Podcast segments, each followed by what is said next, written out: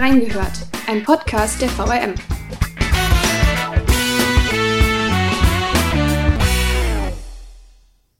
Ein paar Betonbrocken auf der Mainzer Straße. Dann musste alles ganz schnell gehen. Die Salzbachtalbrücke ist gesperrt und droht einzustürzen. Seitdem herrscht auf Wiesbadens Straßen, in der Politik und auch in unserer Redaktion Brückenausnahmezustand. Wie Sina Schreiner und André Domis die erste Woche der Sperrung erlebt haben. Wir haben reingehört. Sie bildet einen der wichtigsten Verkehrsknotenpunkte. Die 1963 gebaute Autobahnbrücke auf der A66 im Wiesbadener Stadtteil Biebrich. Und spätestens seit Freitag, 18. Juni, kennt wohl jeder im Rhein-Main-Gebiet ihren Namen. Denn seitdem ist sie gesperrt und sorgt dort für massive Verkehrsbehinderungen. Aber zurück zum Anfang und damit herzlich willkommen zu einer neuen Folge von Reingehört. Ich spreche heute mit Sina Schreiner und André Domes, den stellvertretenden Leitern der Wiesbadener Lokalredaktion. Hallo. Hallo. Hallo. Wie habt ihr beide denn die Sperrung von der Salzbachtalbrücke erfahren? Ja, da fange ich am besten mal an. Ähm, es war am besagten Freitag, hast ja eben schon das Datum genannt. Äh, wir waren gerade in einer 18 Uhr Abendkonferenz, eigentlich so zum Wochenausklang sozusagen. Und äh, ja, genau während der Konferenz äh, hat uns ein Kollege eine E-Mail weitergeleitet mit der Meldung von äh, Radio FFH, die ja auch hier im Pressehaus sitzen, äh, dass eben die Salzbachtalbrücke äh, aktuell gesperrt sei wegen herunterfallender Betonteile. Viel mehr war damals äh, zu dem Zeitpunkt noch gar nicht bekannt. Aber da weiß man dann schon so ganz mit dem äh, frühen oder pünktlichen Feierabend äh, an dem Abend wird es wahrscheinlich nicht mehr. Und wie geht's dann weiter? Also Samstag Bereitschaftsdienst wahrscheinlich und der Sonntagsdienst kann sich auch freuen. Naja, erstmal freut sich der äh, noch anwesende Freitagsdienst. Also äh, klar war die Konferenz dann zumindest für mich relativ bald beendet.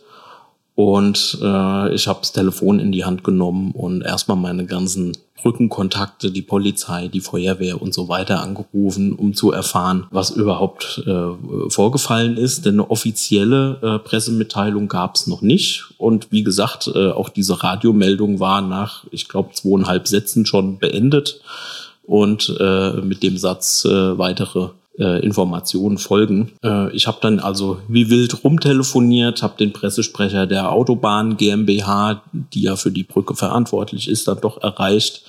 Der wusste selbst zwar schon von der Sperrung, hat aber auch noch keine genaueren Details gewusst und hat darum gebeten, dass äh, wir uns vielleicht noch 10 bis 15 Minuten gedulden.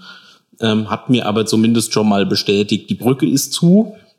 Und äh, daraus haben, hat man dann erstmal eine Online-Schnellmeldung gemacht, um die Leute eben möglichst schnell zu informieren. Achtung, äh, wenn ihr euch danach richten könnt, fahrt am besten gleich großen Bogen drumrum. Ähm, alles weitere muss man dann später noch klären. Das war so das Erste, was passiert ist.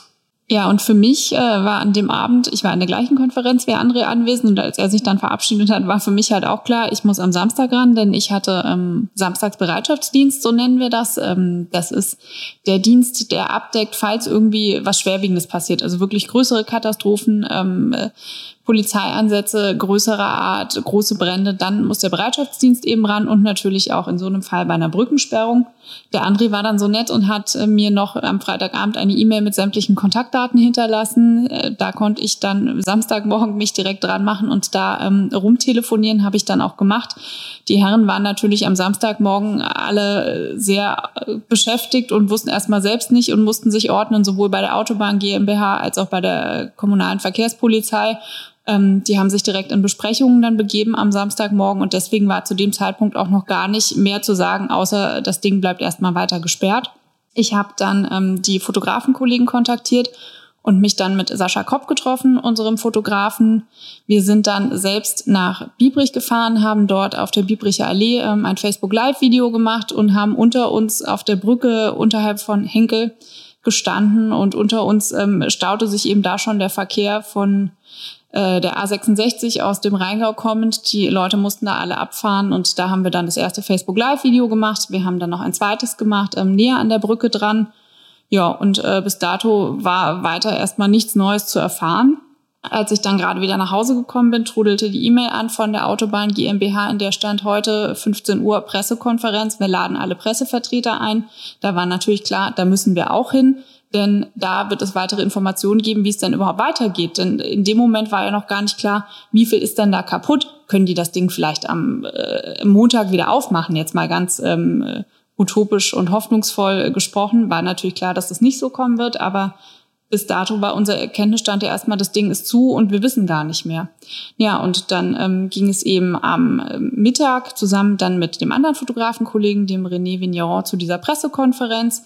Dort haben dann die Vertreter der Autobahn GmbH gesprochen und gesagt, ähm, das Ding ist erstmal dicht und das bleibt auch eine ganze Weile so, denn das ist einsturzgefährdet. Es darf keiner auf die Brücke, es darf keiner sich unterhalb der Brücke nähern. Ähm, Sie müssen das jetzt erstmal genauer untersuchen. Sie haben vorab schon Bilder gemacht mit einer Drohne und mit Hilfe eines Polizeihubschraubers, wie sich die Lage denn gestaltet. Aber auch da war irgendwie noch nicht so ganz klar, wie viel ist denn wirklich kaputt. Nur so viel stand fest, es ist so viel kaputt, dass keiner erstmal auf diese Brücke darf.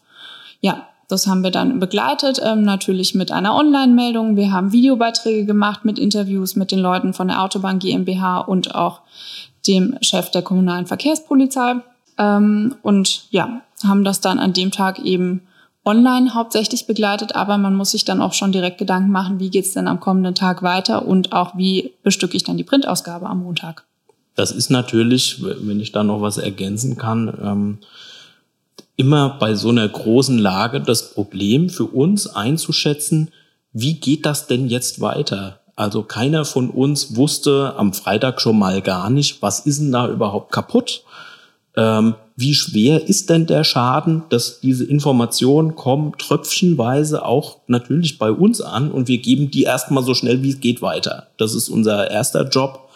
Aber natürlich müssen wir uns auch Gedanken machen, welche Fragen stellen sich denn jetzt nach den äh, gewonnenen Informationen. Und dann kann es sein, ähm, dass sich an einem Samstagmorgen vielleicht auch zeigt, na ja, gut, da sind ein paar äh, äußere Teile von der Geländerbrüstung runtergefallen und ansonsten ist nichts Schlimmes passiert. Dann äh, hätte man das vielleicht schnell reparieren können. Ähm, so wussten wir am Freitag aber erstmal, es wurde aus Sicherheitsgründen gesperrt. Punkt.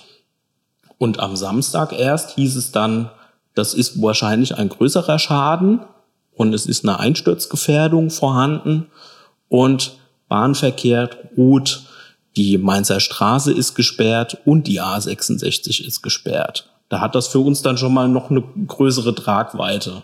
Der. Bahnverkehr war auch am Freitag schon gesperrt. Entschuldigung, das hatte ich jetzt falsch äh, sortiert. Aber es ist natürlich auch nicht die erste Sperrung, die bei der Salzbachtalbrücke in den vergangenen Jahren äh, gekommen ist. Manche geplant, manche sehr kurzfristig nur angekündigt. Man weiß aber auch nicht, was steckt denn jetzt dahinter. Ist das wirklich ein Unfall, der da passiert ist? Oder ist das ähm, eine kurze Baumaßnahme zur Regelung von Einfahrtsverkehr auf der Mainzer Straße oder so, den jemand vergessen hat, rechtzeitig uns anzukündigen. Also man hat da immer ganz viel Einschätzungsarbeit zu leisten und das hat natürlich dann auch Auswirkungen auf die Planung. Genau, das hat man aber im Laufe des Samstages schon gemerkt. Das ist eine größere Nummer. Das Ding ist ernst. Ja, ähm, das Ding wird nicht nur zwei, drei Tage und auch nicht zwei, drei Wochen zu sein, sondern länger. Ähm, ja, und dann haben wir uns am, am Sonntag, André und ich haben uns telefonisch ähm, ausgetauscht, wie, wie wir das Ganze weiter angehen wollen. Wir haben ähm, dann besprochen, dass es weitere Online-Meldungen geben wird. Also ich habe erstmal nur Texte für online geschrieben und dann im Laufe des Tages eben noch einige Texte auch natürlich für unsere Printausgabe, wo es einen allgemeinen äh, Titelaufmacher gibt, so nennen wir das ja, sprich ähm, den Haupttext auf der Titelseite, der so geschrieben sein muss, dass er eben nicht nur für die Wiesbadener funktioniert, sondern auch für die Leser in Mainz von der Allgemeinen Zeitung, die Leser in Darmstadt beim Darmstädter Echo haben eben genau diesen Text bekommen. Deswegen ging es da erstmal nur um die grobe Einordnung. Und dann in unserem Lokalteil, der Viloka 1, der ersten Lokalseite, war das natürlich dann auch der große Aufschlag mit der Frage, was bedeutet das jetzt konkret für die Wiesbadener? Ich habe an dem ähm, Nachmittag noch ein längeres Telefonat mit Winrich Tischel geführt. Das ist ähm, der Chef des Wiesbadener Straßenverkehrsamtes der ähm, mir dann erklärt hat, das sind die Sperrungen, die wir empfehlen. Natürlich war klar, egal was sie empfehlen, alles wird überlastet sein.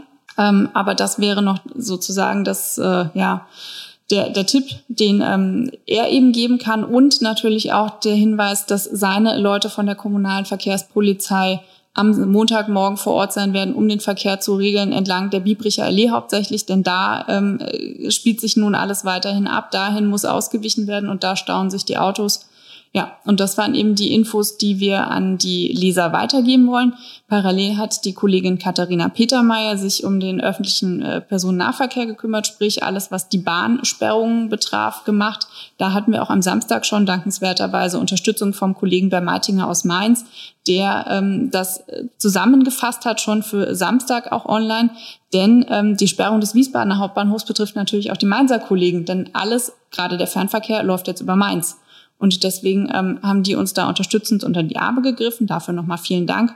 Ja, Katharina hat es dann ähm, für uns übernommen am Sonntag und es war aber klar, dieses Thema wird uns die ganze weitere Woche beschäftigen und wir müssen da für unsere Leser dranbleiben und eben live auch vor Ort berichten. Deswegen ähm, kam an einer kurz zusammengeschalteten äh, Telefonschalte, die wir dann Sonntagnachmittag gemacht haben, relativ schnell raus. Wir müssen Montagmorgen vor Ort sein und zwar an den Punkten, wo es klemmt und brennt ähm, sprich entlang der Biebricher Allee am Wiesbadener Hauptbahnhof. Da müssen wir auch live berichten. Das haben die Kollegen dann ja auch dankenswerterweise übernommen und einen super Job gemacht. Aber es ging dann am Montagmorgen direkt früh weiter los für alle, um den Berufsverkehr in Wiesbaden eben abzubilden und dazu zu berichten. Ja, das ist auch, glaube ich, in so einer ersten Phase, egal ob das jetzt übers Wochenende passiert oder unter der Woche, was natürlich von den Dienstzeiten für uns ein bisschen komfortabler ist, als jetzt ausgerechnet äh, übers Wochenende so ein, so ein strammes Programm fahren zu müssen, äh, ist da trotzdem einfach die Devise am Anfang erstmal informieren, was ist passiert, welche Auswirkungen hat das. Das ist das Allerwichtigste und das muss man auch äh, für alle Nutzer und, und Leserinnen und Leser mitdenken, weil ja jeder eine andere Perspektive auf diese Brücke mhm. hat. Für die Wiesbadener ist das eine Autobahnbrücke, die vielleicht ein paar hundert Meter von ihrem Haus weg ist. Und alles quält sich jetzt durch irgendwelche kleinen Straßen oder auch größeren Straßen, die sowieso in Wiesbaden schon chronisch überlastet ist. Aber jemand, der in Rheinhessen wohnt oder im Untertaunus wohnt, für den ist das vielleicht die Pendlerstrecke. Da muss man natürlich auch ein Auge drauf haben und das geht auch nicht ohne die Kollegen dort vor Ort zu fragen, ähm, ist das für euch ein Thema? Also gibt es diese Pendlerströme aus, ich sag mal, aus dem äh, Rhein-Nahe-Bereich oder so? Das können wir nicht so gut einschätzen wie die Kollegen vor Ort. Und deswegen ist es natürlich auch super, ähm, wenn man in der VRM so ein Netzwerk an Redaktionen hat von Leuten, die genau wissen, äh, wie die Leute ticken, für die wir die Nachrichten produzieren. Gibt es da gerade aktuell auch denn mehr Teamarbeit zwischen den einzelnen Redaktionen und auch innerhalb der Redaktion, also Texte, die von verschiedenen Reportern geschrieben werden? Wie läuft das dann gerade ab? Also es ist ganz klar eine ganz große Teamleistung, die die Kollegen hier in den letzten Tagen auf die Beine gestellt haben und es würde gar nicht anders gehen.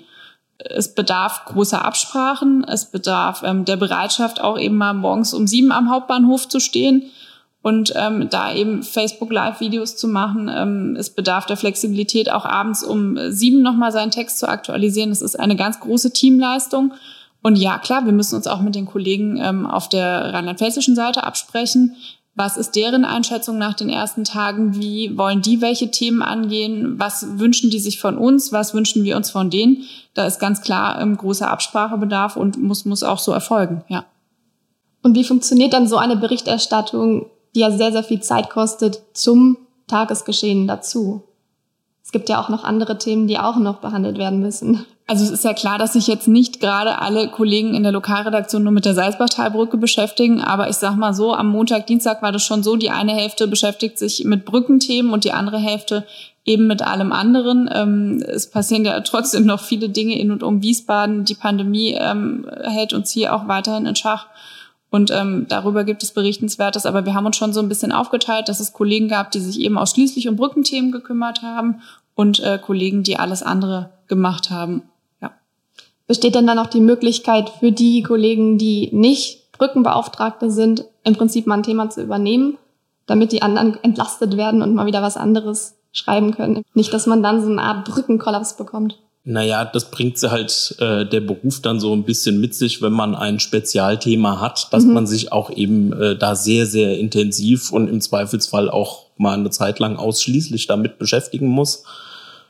Natürlich gibt's links und rechts immer mal Themen, ähm, die man dann abgibt. Meistens deswegen, weil man sie abgeben muss, weil man es zeitlich gar nicht alles äh, alleine hinkriegt. Ne? Das ist, was die Sina mit Teamarbeit gemeint hat. Ähm, wenn jemand einen Selbstversuch macht äh, im Pendlerverkehr, dann steckt der halt erstmal geplant im Stau und im Pendlerverkehr. Das dauert eine Zeit.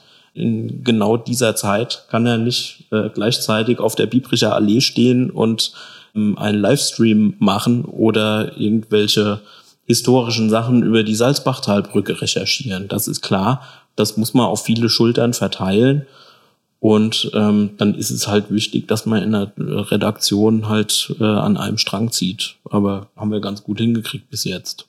Also da muss ich auch wirklich nochmal ein Lob an die Kollegen aussprechen. Ähm, die, die da alle beteiligt sind, haben super mitgearbeitet und da war sich keiner für irgendwas zu schade oder hat gesagt, nie, also jetzt wird's mir aber zu viel oder sonst was, sondern im Gegenteil, es kamen eher noch eigene Vorschläge, die gesagt haben, ach, das könnte man doch nochmal machen und das würde ich gerne angehen und wollen wir nicht nochmal darüber nachdenken. Also da war ähm, nicht nur einfach Abarbeiten angesagt, sondern äh, aktive Beteiligung. Und ähm, ich hatte so den Eindruck, alle Kollegen erkennen gerade, was, was hier abgeht und welche Tragweite dieses Thema hat und ähm, haben sich dementsprechend auch echt dahinter geklemmt. Das war wirklich super. Das geht ja auch bis dahin, dass äh, Kollegen am Newspool oder Digital Hub im Auge behalten, was kommen denn für Online-Rückmeldungen von Lesern? Ich glaube, du hast ja auch noch ein paar mitgebracht für nachher, ähm, dass man im Auge behält, was bewegt denn die Leute an dem Thema? Gibt es denn vielleicht noch Aspekte, die wir vielleicht vor einem Jahr im Blatt hatten oder drüber berichtet haben, die die Leute aber natürlich jetzt nicht mehr so präsent haben, weil es natürlich ein Jahr her ist, an die wir in der Redaktion nicht dran denken, weil wir uns sagen, ich habe ja vor einem Jahr schon drüber geschrieben. Ne? Also insofern ist das auch gut, dass ähm, ganz andere äh, Teile aus dem Verlag einem da auch immer noch ein paar äh, Anregungen geben, um eben das Informationsangebot besser zu machen. Wer sind da die Ansprechpartner? An wen wendet man sich?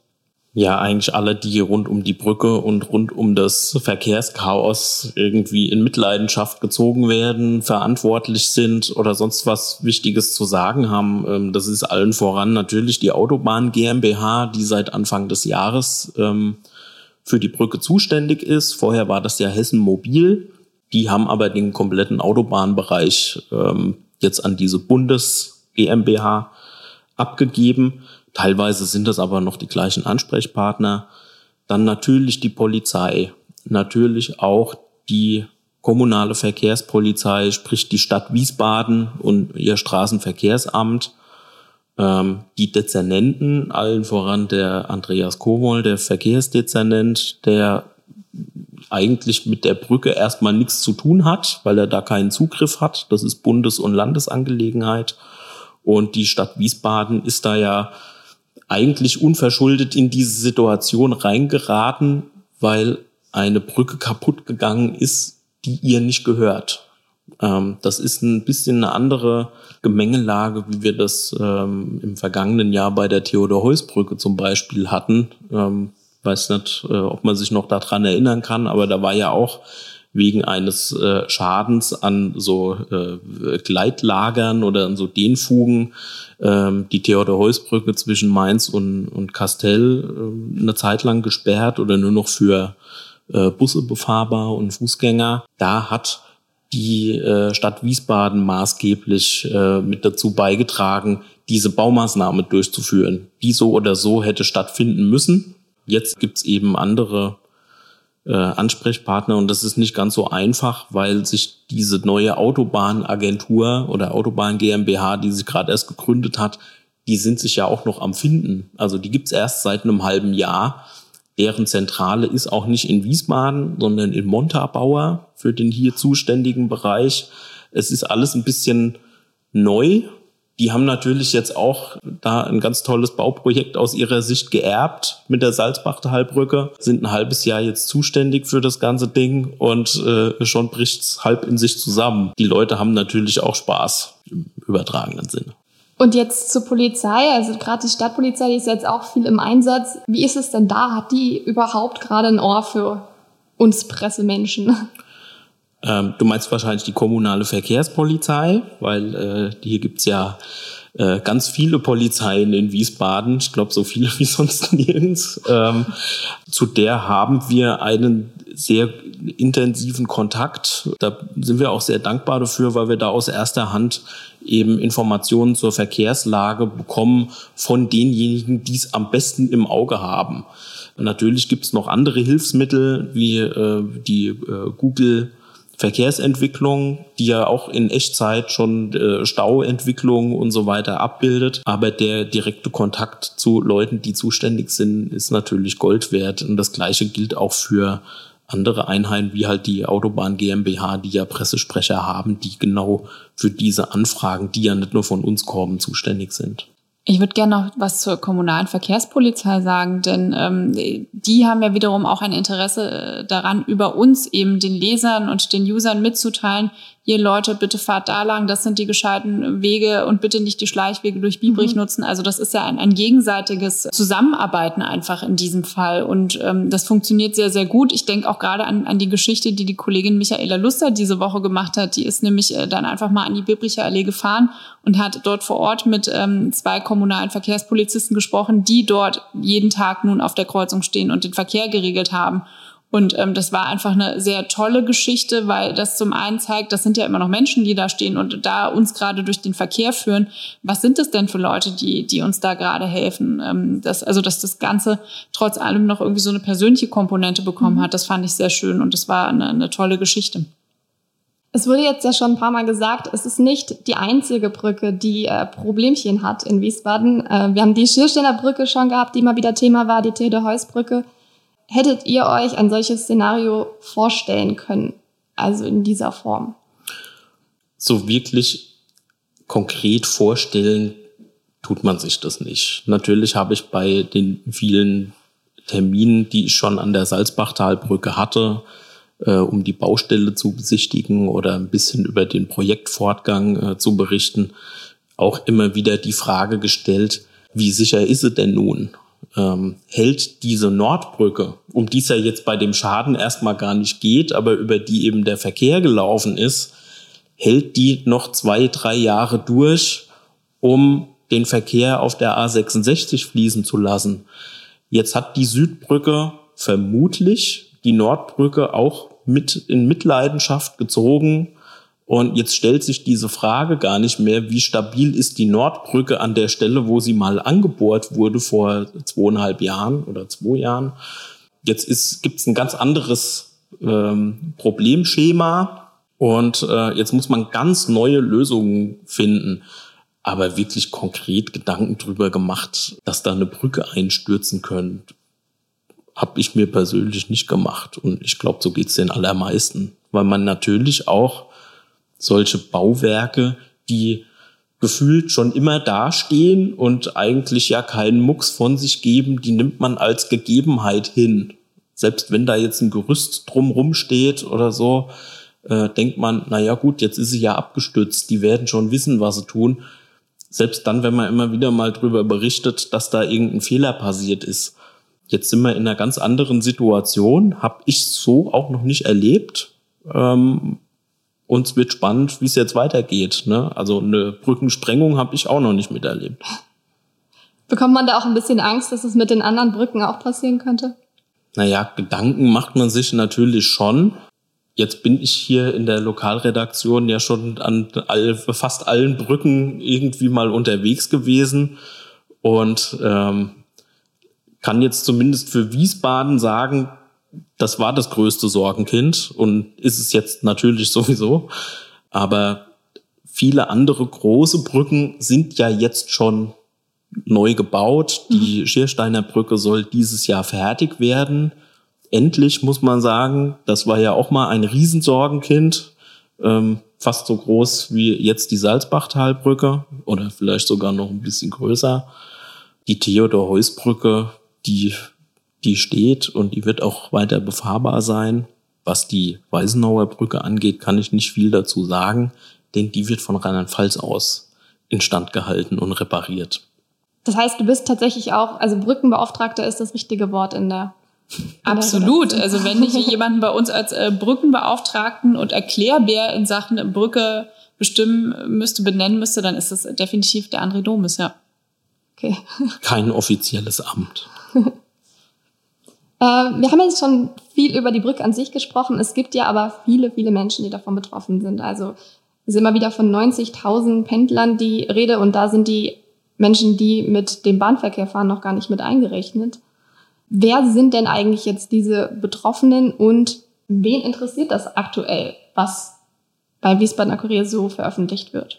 Ja, die Betroffenen sind natürlich all diejenigen, die durch Wiesbaden, durch an Wiesbaden vorbei sich von A nach B bewegen müssen, sei es aus beruflichen Gründen, weil sie Pendler sind, sei es aus privaten Gründen, ganz egal. Ähm, und das Schlimme in diesem Fall ist ja wirklich, dass durch die Sperrung der Salzbachtalbrücke eben nicht nur der Autobahnverkehr betroffen ist, wie es ähm, dann beispielsweise bei der Skisteiner Brücke der Fall war, sondern hier, das hat eine ganz neue Dimension bekommen, dadurch, dass eben auch der öffentliche Nahverkehr nun betroffen ist, ähm, durch die Sperrung und äh, der Gleise unterhalb der Brücke und damit fast die komplette Abschneidung des, des, des Wiesbadener Hauptbahnhofs. Ähm, das muss man sich halt auch mal vorstellen. Das hatten wir so noch nie, diese Situation.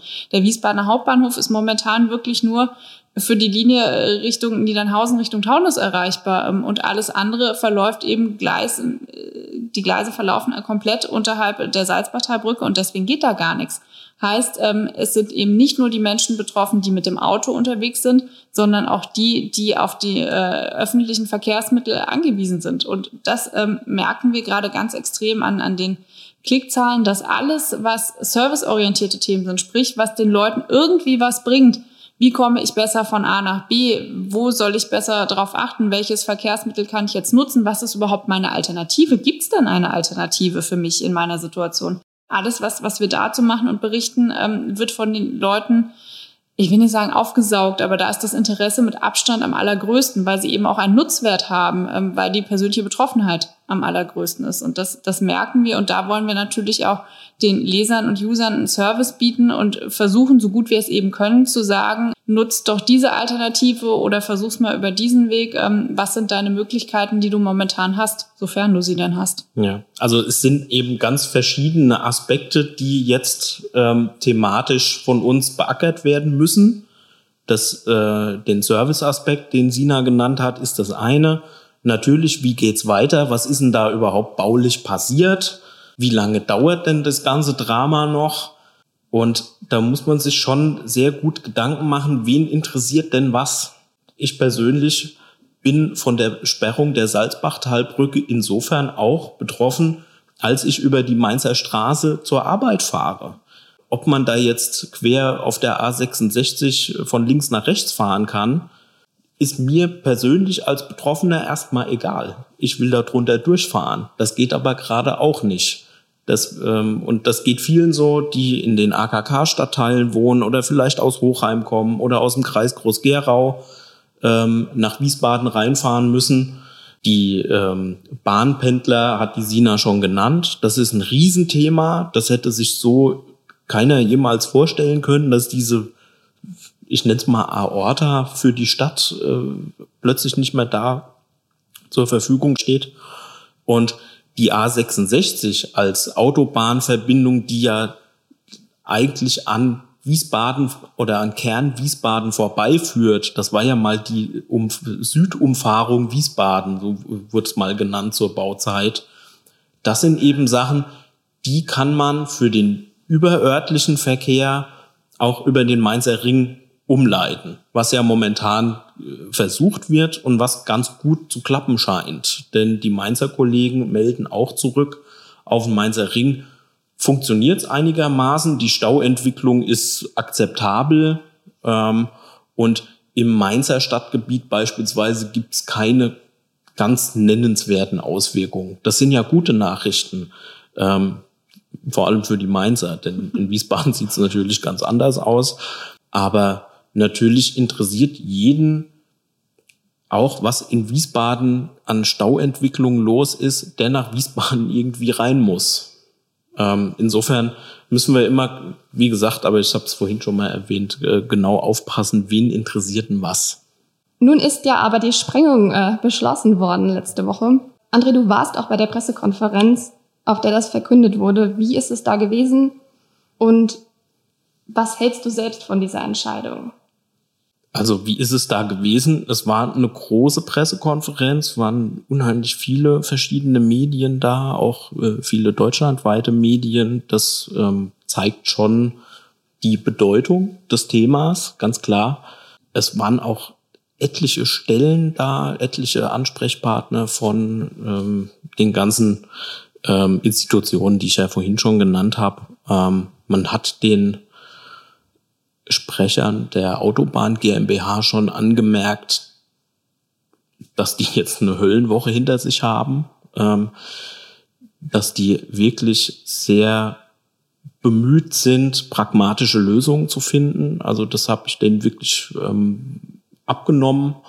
Ähm, sie haben ja auch einiges im Laufe dieser kurzen Woche ähm, schon in die Wege geleitet, wie jetzt den kurzfristigen Bau einer Umfahrung für die Mainzer Straße und so weiter, haben auch noch andere Pläne äh, präsentiert. Und man hat aber auch ein bisschen, sag ich, ich nenne es mal Erleichterung gespürt bei den Leuten, dass man jetzt nun endlich auch eine Lösung präsentieren kann die eine, eine spektakuläre Lösung ist, auf jeden Fall. Ich hatte eher nicht damit gerechnet, äh, dass man die Brücke jetzt tatsächlich mit Sprengstoff irgendwie dem Erdboden gleich machen will. Ich dachte, man versucht noch länger irgendeine Lösung herbeizuführen, die die A66 weiter benutzbar hält und jetzt die Nordbrücke noch weiter verstärkt oder keine Ahnung, was man da sich noch äh, vielleicht ähm, überlegt haben könnte. Aber ähm, ich glaube, die, die Damen und Herren waren schon ganz froh, jetzt sagen zu können, so, und jetzt drücken wir auf den roten Knopf und ähm, machen mit dem großen Knall, äh, schaffen wir uns dieses Problem vom Leib. Natürlich, das muss man auch dazu sagen, schafft das wieder ganz andere Probleme, Problemchen und Fragestellungen, wie geht da vielleicht die Bahntrasse kaputt, wenn so eine ganze Autobahnbrücke plötzlich von paar 20 Metern äh, runterprasselt. Was ist mit der Nordbrücke? Wie lange dauert's dann? Ähm, dass die neue Brücke gebaut werden kann und so weiter. Denn die haben ja auch schon Vorbereitungen getroffen für die neue Südbrücke, über die dann irgendwann mal der Verkehr laufen soll und Fundamente gegossen und äh, irgendwelche Gründungsarbeiten gemacht. Geht das denn vielleicht wieder gerade alles kaputt, wenn ich mit Sprengstoff hantiere? Keine Ahnung. Ich bin natürlich auch jetzt kein Sprengexperte und die Leute von der Autobahn GmbH, wie hat einer gesagt, er ist äh, Bauingenieur und hat studiert, wie man Sachen von unten nach oben aufbaut. Äh, Sprengmeister machen das meistens andersrum und er ist keiner. Also da müssen sich auch die Brückenspezialisten auf wiederum andere Spezialisten verlassen. Das werden die in den nächsten Wochen tun. Deswegen dauert es auch noch zwei Monate. Und spannend ist ja auch momentan, darf ja keiner an die Brücke ran. Die ist akut einsturzgefährdet. Selbst die allergrößten Spezialisten mit allen Genehmigungen dürfen maximal 25 Meter an diese marode Brücke dran, weil keiner sagen kann, was ist denn jetzt mit dem Ding? Fällt die vielleicht beim nächsten Luftzug um? So schlimm wird's nicht sein, aber ähm, dokumentiert ist das beispielsweise in dem Lastwagen, der oben auf der Brücke steht, den man auf äh, ganz vielen Bildern sieht. Da gibt's auch etliche äh, Leserrückfragen dazu. Was ist denn mit dem Ding? Und momentan traut sich da keiner drauf. Also ähm, keiner mit gesundem Menschenverstand jedenfalls. Und sollten die Statikexperten, wenn diese Brücke erstmal notdürftig abgestützt ist, zu dem Ergebnis kommen, der kann da nicht runtergeholt werden, dann wird das Ding mitgesprengt. Und äh, das zeigt halt schon, wie hochproblematisch dieses Bauwerk ist mittlerweile. Da ist vielleicht wirklich dieser große Knall und ein Ende mit Schrecken. Und der Schrecken ist äh, drei Monate Bahnverkehr liegt brach ähm, und 14 Monate dauert es, bis die A66 wieder auf ist, wenn alles gut geht, was ja noch nicht gesagt ist. Das ist der Preis, den man dann vielleicht zahlen muss. Und ist vielleicht der kleinste, der jetzt noch vorstellbar ist. Und der Wiesbadener Kurier wird dann auch dabei sein bei der Sprengung und sie live begleiten? Ähm, wenn uns das ermöglicht wird, natürlich äh, sind wir dann mit vor Ort, das ist ja logisch. Ähm, so eine Sprengung äh, lässt, sich, lässt sich ein Medium erstens nicht entgehen und zweitens ähm, auch äh, ich habe mich jetzt seit keine Ahnung zweieinhalb bis drei Jahren mit dieser Brücke sehr sehr intensiv auseinandergesetzt ich würde es schon auch gern sehen, wenn die da irgendwie auf den roten Knopf drücken. Das erlebt man ja nun auch wahrlich nicht alle Tage. Ja. Also ich würde es auch tatsächlich gern sehen. Hoffen wir, dass das klappt und dass wir zugelassen werden und dass wir äh, mit, mit großer Sicherheitsentfernung dann auch mitfilmen können. Nun kommen wir zu unserer neuen Sektion Nachgehört. Da haben wir einige Lesermeinungen in Kommentaren von äh, Social Media und von unserer Website zusammengetragen und werden dazu ein paar kleine Rückfragen stellen. Ihr kennt die Sektion schon. Die Kollegen äh, haben sie heute zum ersten Mal mit in ihrem Podcast dabei. Seid ihr bereit? Wir sind bereit. Los geht's.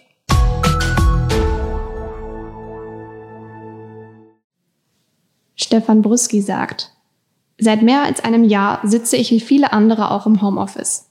In dieser Zeit hätte die Brücke gesprengt und wieder aufgebaut werden können. Ab dem 1.7. sollen alle wieder ins Büro kommen. Der Verkehr wird also zunehmen. Das ist vom Timing her alles andere als optimal. Ist die Brückenreparatur während der Corona-Pandemie, in der viele Menschen ja ohnehin im Homeoffice waren, versäumt worden? Was denkt ihr dazu? Ich sag nein, die ist nicht versäumt worden. Wäre alles nach Plan gelaufen, wäre die neue Südbrücke, über die ja dann erstmal der A66-Verkehr laufen soll, jetzt schon im Bau. Diese Südbrücke, die jetzt die Probleme verursacht, die würde es schon gar nicht mehr geben. Es sind nur eben eine Reihe von Fehlern passiert während dieser Abbruchphase, wegen dieser ersten äh, Bauphase, die dazu geführt hat, dass es so viel Verzögerungen gab, dass jetzt die Südbrücke so marode ist, dass sie eben offenbar ähm, ja äh, sich selbst in, in kleine Bröckchen auflöst gesperrt hat man die oder gesprengt hat man die deswegen nicht, weil man ja mit einem sehr, sehr aufwendigen Verfahren versucht hat sicherzustellen, dass die A66 offen bleiben kann. Und niemand hat absehen können, vermute ich mal, sonst wäre man nicht so überrascht gewesen, dass jetzt so ein Pfeiler absackt. Es kann natürlich sich jetzt durch Begutachtungen noch zeigen, dass man das vielleicht hätte, hätte sehen können oder äh, dass man das absehen hätte können. Aber niemand bei diesen Brückenbauplanern und im politischen Bereich will ja riskieren, dass eine Situation entsteht, wie, wie wir sie jetzt zwangsläufig haben. Und dann hätte man planen müssen, die A66 zu schließen und auch wieder die Bahnlinie zu sperren, die Mainzer Straße zu sperren. Da hätte die Stadt Wiesbaden mit Sicherheit ganz, ganz laut Nein, bitte nicht gerufen. Also deswegen glaube ich nicht, dass das versäumt wurde, sondern es wurde eben alles versucht, diese Verkehrswege offen zu halten und trotzdem eine neue Südbrücke und eine neue Nordbrücke zu bauen. Was aber vielleicht versäumt worden ist, ist rechtzeitig Geld bereitzustellen, um diesen Rückbau vielleicht schon vor zehn Jahren stattfinden zu lassen. Das ist ein Versäumnis, das äh, liegt aber noch mehr Jahrzehnte zurück. Eben einfach deswegen, weil Infrastruktur instand zu halten aus politischer Sicht ziemlich unsexy ist. Ähm, jeder weiht gern neue Brücken ein, eröffnet neue Verbindungen, aber was zu reparieren oder neu zu bauen, was sowieso schon da ist, kann man wahrscheinlich einfach nicht so gut verkaufen. Ayosha Reis sagt, die ist schon seit gefühlten 100 Jahren in Reparatur und wird nie fertig. Und das jetzt auf die Temperaturen zu schieben und von deren Inkompetenz abzulenken, ist sehr schwach. Gerade wird ja viel nach Schuldigen gesucht, aber gibt es überhaupt einen Schuldigen und wer ist der Schuldige, wenn es einen gibt? Ja, ich habe es ja eben schon mal so kurz angerissen. Schuld sind jedenfalls nicht die, die jetzt gerade ähm, mit dem Pro Problem konfrontiert sind. Die sind zu diesem Bauprojekt gekommen, da war die Brücke schon völlig marode. Sonst hätte man die nicht abstützen müssen. Sonst wäre das nicht so ein äh, diffiziles äh, Projekt gewesen. Also wie gesagt, ich bin der Meinung, vor 10, 15 Jahren hätte man das mit wahrscheinlich deutlich geringerem Aufwand und vor allem deutlich geringerem Risiko neu bauen können. Einfach weil die Brücke da noch so stabil war, dass man das wahrscheinlich problemlos hätte machen können. Jetzt hat man aber aus wahrscheinlich Geldgründen oder so so lange gewartet, dass man jetzt eben äh, mit diesem ganz spröden, maroden Ding zu tun hat. Das ist aus meiner Sicht das Problem, was wir jetzt haben. Jetzt einen genau Schuldigen zu, zu benennen, halte ich für schwierig und es ist wahrscheinlich auch äh, vergebene Liebesmühe, weil den kriegst du nicht mehr zu fassen.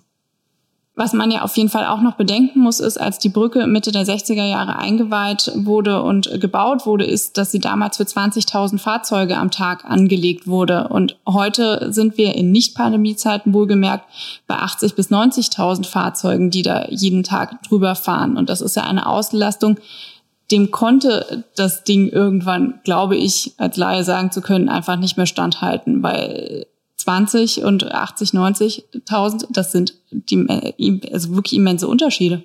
Ja, ähm, also die wurde ja auch schon in den 80er Jahren immer wieder mal verstärkt. Also das war ein bekanntes Problem. Und ich sag auch, man hat damals schon absehen können, irgendwann ist das Ding halt fertig. Ähm, da kann ich nicht mehr noch mehr verstärken und nachbessern. Insofern war es ein bekanntes Problem und man hat es auf sich zukommen lassen. Deswegen, um dann nochmal zurück zu dieser Schuldfrage zu kommen, ist das einfach ein Problem, was durch Aufschub von nötigen Investitionen zustande gekommen ist. Thomas Koch sagt, keine Sorge, spätestens 2030 ist das vorbei. Wird es tatsächlich länger dauern als die angedachten 12 bis 14 Monate oder ist es schon eine realistische Zeit, es fertigzustellen in dieser Zeit? Dazu muss man zuerst mal ähm, erklärend sagen, diese 14 Monate sind für den Bau der Südbrücke veranschlagt. Ähm, die Salzbachtalbrücke besteht ja aus zwei Teilbrücken, also Nordbrücke und Südbrücke.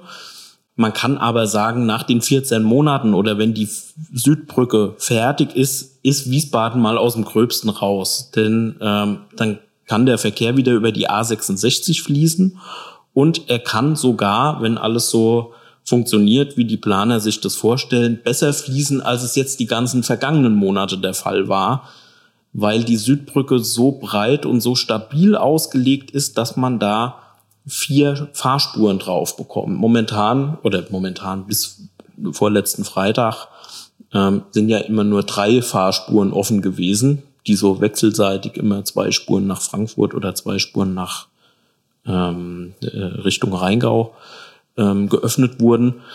Und wenn die Südbrücke eben fertig ist, hat man dann dauerhaft immer zwei Spuren pro Fahrtrichtung. Dann könnte man sich theoretisch bisschen mehr Zeit lassen für die Nordbrücke, bis dann alles in dem Endausbaustadium ist. Für mich spricht momentan viel dafür, dass die äh, Bauleute das auch hinbekommen. Ähm, das hat vor allem zwei Gründe. Zum einen, das Problem Salzbachtalbrücke ist so akut und so groß, dass das mittlerweile auch politisch so eine hohe Priorität hat. Und da kommen wir wieder ins Spiel, weil wir die Aufmerksamkeit drauf lenken. Mit wir meine ich alle Medien. Noch mehr negative Schlagzeilen will sich auch politisch keiner irgendwie einhandeln bei diesem Projekt. Deswegen besteht die Hoffnung für Wiesbaden, dass das jetzt so eine hohe Priorität bekommt, dass man eben da das einfach möglich macht, dass es äh, schnell geht.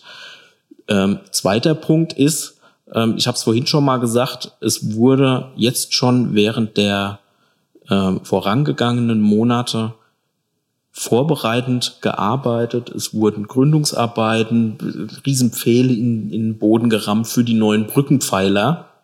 Das ist also schon erledigt. Und, das haben wir auch bei der Pressekonferenz am Freitag erfahren, es gibt auch schon erste Brückenteile aus Stahl, die sind schon fertig produziert. Die, war, die liegen gerade auf in so einem Zwischenlager und warten eigentlich drauf, dass sie hier in Wiesbaden ähm, auf die fertigen Pfeiler, die es natürlich jetzt noch nicht gibt, draufgelegt werden können. Das werden sicherlich nicht alle sein, aber man muss ja auch bedenken, normalerweise bei einem, bei einem Bauprojekt würde ja jetzt erst diese Ausschreibungsphase für die ganzen Aufträge laufen und so weiter. Dadurch, dass es aber schon so viele Verzögerungen gegeben hat, ist man mit diesen Ausschreibungen jetzt schon weitgehend durch und kann dann jetzt eben relativ direkt anfangen, wirklich zu bauen. Das ist ein schwacher Trost, aber immerhin erscheint mir dieses 14 Monate Zeitfenster realistischer, als es für Außenstehende vielleicht klingt. Ich sage aber auch dazu, ich bin kein Brückenexperte ähm, oder schon gar kein Bauingenieur. Ähm, ich weiß nicht, was uns noch alles da dazwischen kommen kann. Und man hat auch nicht äh, bis vor zwei Wochen gedacht, dass äh, plötzlich diese ganze Brücke dicht gemacht wird. Also äh, negative Überraschungen gab es an der Salzbachtalbrücke schon genug. Und das wird vielleicht auch nicht die letzte gewesen sein. Aber wir drücken jedenfalls die Daumen, dass es das letzte war. Und Hendrik Barkerlaufer sagt, ich radle immer am Stau vorbei und habe schon 1,5 Kilo abgenommen. Das ist ja eine sehr positive Meinung. Kann man noch was Schönes daraus ziehen aus der Brückensperrung. Was äh, empfehlt ihr anderen Menschen, die vielleicht das nicht so positiv sehen?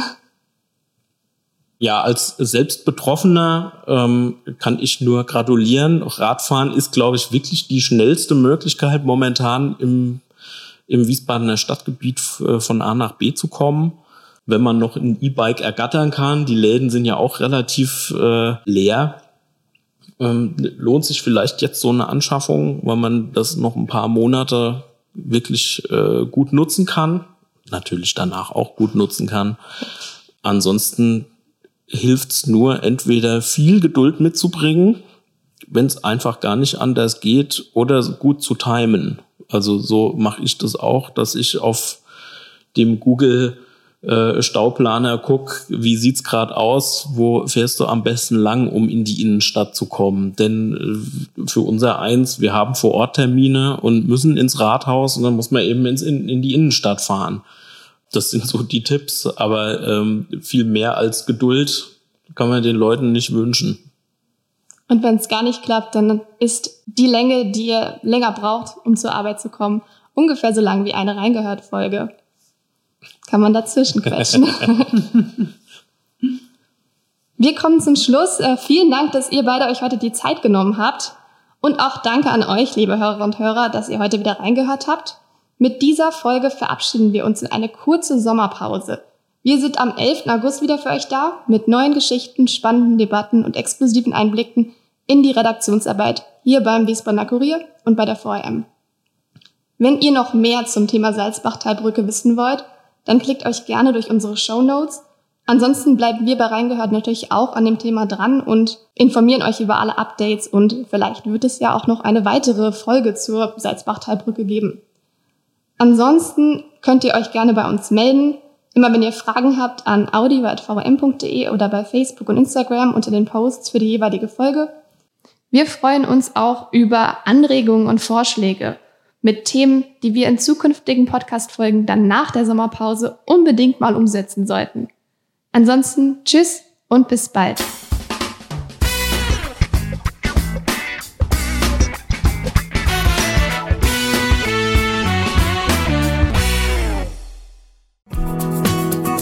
Das war die heutige Ausgabe von Reingehört. In diesem Podcast blicken junge Journalisten gemeinsam mit erfahrenen Reportern der VRM auf aktuelle Themen und bewegende Geschichten zwischen Rhein und Taunus. Ihr wollt noch mehr spannende Geschichten, Reportagen und News aus eurer Region? Dann probiert doch einfach mal unser Plus-Angebot aus. Einfach reinklicken unter vrm-abo.de slash podcast. Ein Angebot der VRM.